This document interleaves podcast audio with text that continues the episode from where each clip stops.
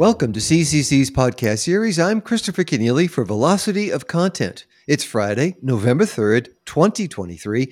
Today, as we do each week, we check in with Publishers Weekly on news from the world of books and publishing. Andrew Albanese, PW Executive Editor, joins me today from New York City. Welcome back to the program, Andrew. Hey there, Chris. Three days into the 11th month, Andrew, and PW has already pronounced on the best books of 2023. Yeah, one of the best times of the year for us at Publishers Weekly and for readers too, I might point out, because we all get to talk about the reason that we do what we do and why we love what we do, which is this great big list of best books uh, curated by a review team led by David Adams. Uh, good job, David. Once again, the list is an expansive and eclectic, uh, diverse selection of 150 of the best books is chosen by PW editors. It also includes a top 10 list, uh, and it features a, a brilliant and timely novel about the origins of AI and an inquiry into race, art, and legacy by Christina Sharpe, who graces the cover of our best books issue. Uh, as David Adams notes in his intro, there's something on this list for every reader. Uh, so if you haven't seen the list yet, please do check it out and go find your next great read. Amazon has sued 20 individuals alleging they falsely claimed to publish books with Amazon Publishing or Kindle Direct Publishing.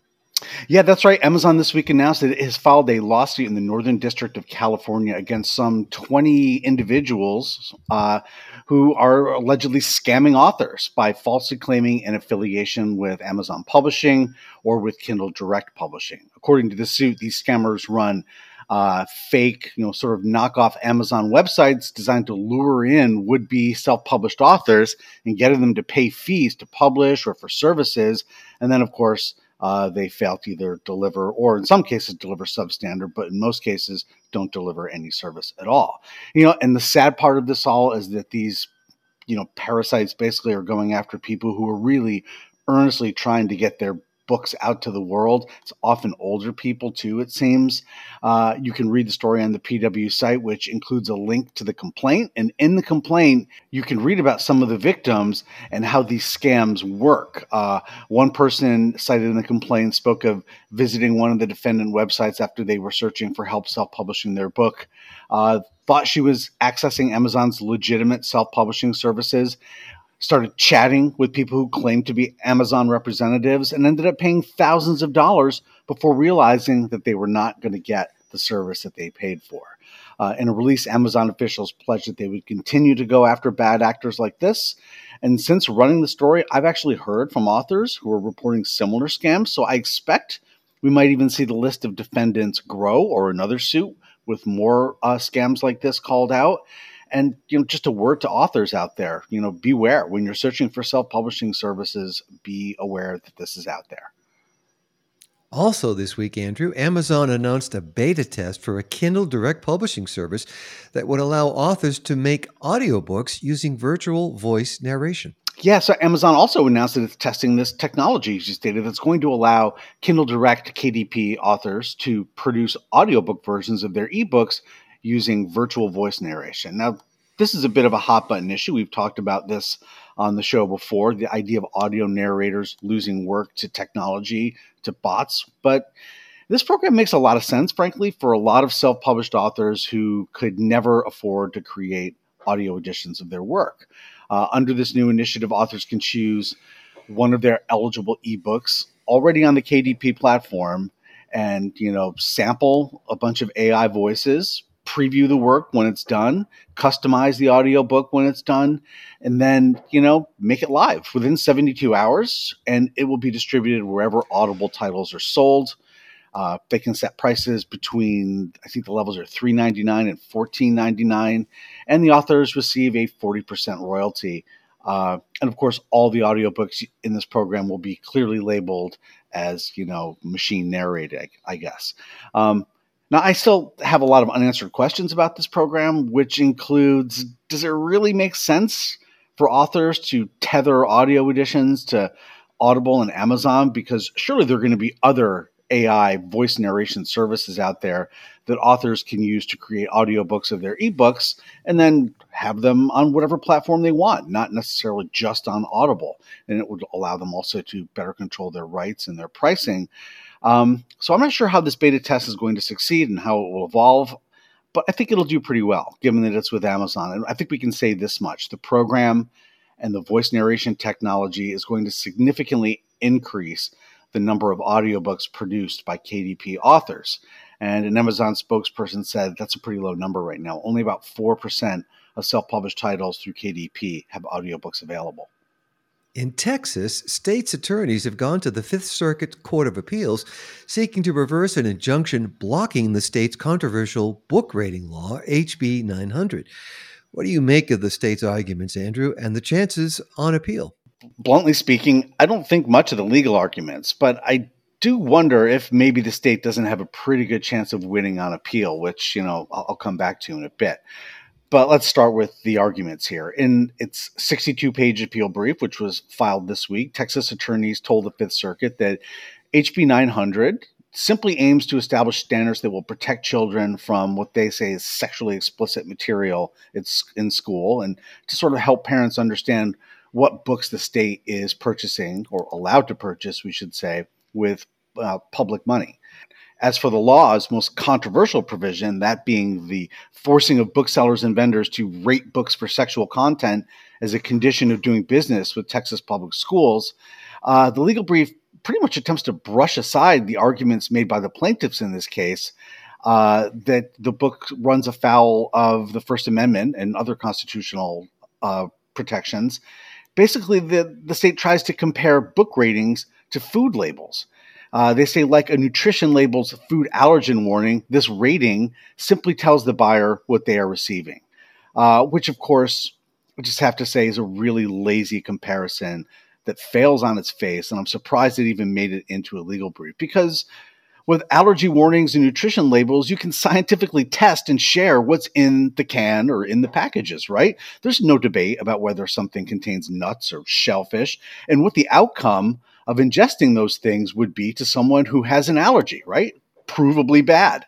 Uh, sexual content in literature, however, is far harder to identify. Is it two kisses, two people kissing, holding hands? What is it? And unlike you know the effects of a, an allergen in food, the effects of reading a sentence or a passage in a book are not provably harmful to everyone, right? Different kids are going to react differently to reading something. You know, all kids are different, right? all parents are different in what they want their kids to read. So, you know, low marks for Texas state attorneys for comparing content in books to allergens. Uh, but I think the most notable thing for me in this brief is that the state's appeal arguments here are identical to the arguments that Judge Alan D. Albright really easily rejected at the district court level. Uh, first, the state argues that the plaintiff's claims are unripe. Um, in other words, because there's these new collection development standards mandated by the law don't go into effect until April 1st, that you know there's no reason to bring this suit now. Second, the state argues that the plaintiffs lack standing because they haven't established a concrete injury from the law. And third, the state argues that the plaintiffs' claims uh, are barred by the doctrine of state sovereign immunity, which of course you know protects the state from federal actions. So you know the focus of the case on appeal basically is that Judge Albright really blew it and blew it on some very straightforward legal questions. Uh, you know, for example, whether the plaintiff's claims are ripe. Albright dedicated just a few lines to acknowledging that you know the book ratings may not be due until April one, but there's no question that to meet that deadline, booksellers have to start the costly process of reviewing and rating those books pretty much immediately. And a lot of them are stopping selling books because they can't meet the burden of this law. On the question of whether an injury was sustained sufficient to confer standing, Albright said there was substantial evidence that book vendors can't and could never comply with the law's vague and overbroad provisions, many of which are barred by the First, Amendment. First Amendment. And on the question of state sovereign immunity, uh, the judge found that the ex parte Young exception, very legal term, I know, but you know there's an exception to state sovereign immunity that easily applies here. So I don't expect that to be difficult stuff for the appeals court. Uh, at least it doesn't seem that way to me. Judge Albright ruled that the law violates the free speech clause of the First Amendment by forcing booksellers to adopt state approved ratings for every book sold to Texas public schools. How does the state defend its position on that point? Yeah, so very interestingly here, the state argues that the court doesn't even need to reach these questions about constitutionality because the legal deficiencies I just talked about require the case to be dismissed. And again, I'm not sure this argument can carry the day because Judge Albright really didn't have much of a problem dispatching this in his opinion at the district court. In that September 18th opinion, Albright agreed that the state has an interest in what children are able to access in schools, but he held that HB 900 uh, was basically the state abdicating its responsibility to protect children by forcing private individuals and corporations to comply with a law he said was unconstitutional and violates the First Amendment. So, you know, our listeners will recall that Albright, in his written opinion, also observed that the burdens placed on vendors by HB 900 were so numerous and so onerous that they called into question whether the legislature really believed any third party could ever possibly comply. And he called the state's attempt to outsource these book ratings to booksellers and private vendors under these really vague standards, and that we should know a considerable non recoupable cost. He called this a textbook example of cons- compelled speech. Now, why do I think these arguments might actually prevail at the Fifth Circuit? You know, even though I think they're pretty some pretty weak arguments, frankly, because the Fifth Circuit is widely considered to be the most conservative court in the country, and I just don't think it's out of the realm of possibility that they will find a way to overturn this injunction. Even though we should point out that this injunction was issued by a conservative judge, a Trump appointed judge in Alan D. Albright. Anyway, much more to come on this. Uh, the plaintiff's brief is up next. That's going to be due on November 13th. And then oral argument is set for November 29th. So we will certainly be talking about this case through the end of the month and most likely through the end of the year and quite possibly, I think, well into 2024. Andrew Albanese, Publishers Weekly executive editor. Thanks for joining me on the program with your reporting and editorial analysis. My pleasure, as always. That's all for now. Our producer is Rob Simon of Burst Marketing. You can subscribe to this program wherever you go for podcasts, and please do follow us on Twitter and on Facebook. You can also find Velocity of Content on YouTube as part of the CCC channel. I'm Christopher Kenneally. Thanks for listening.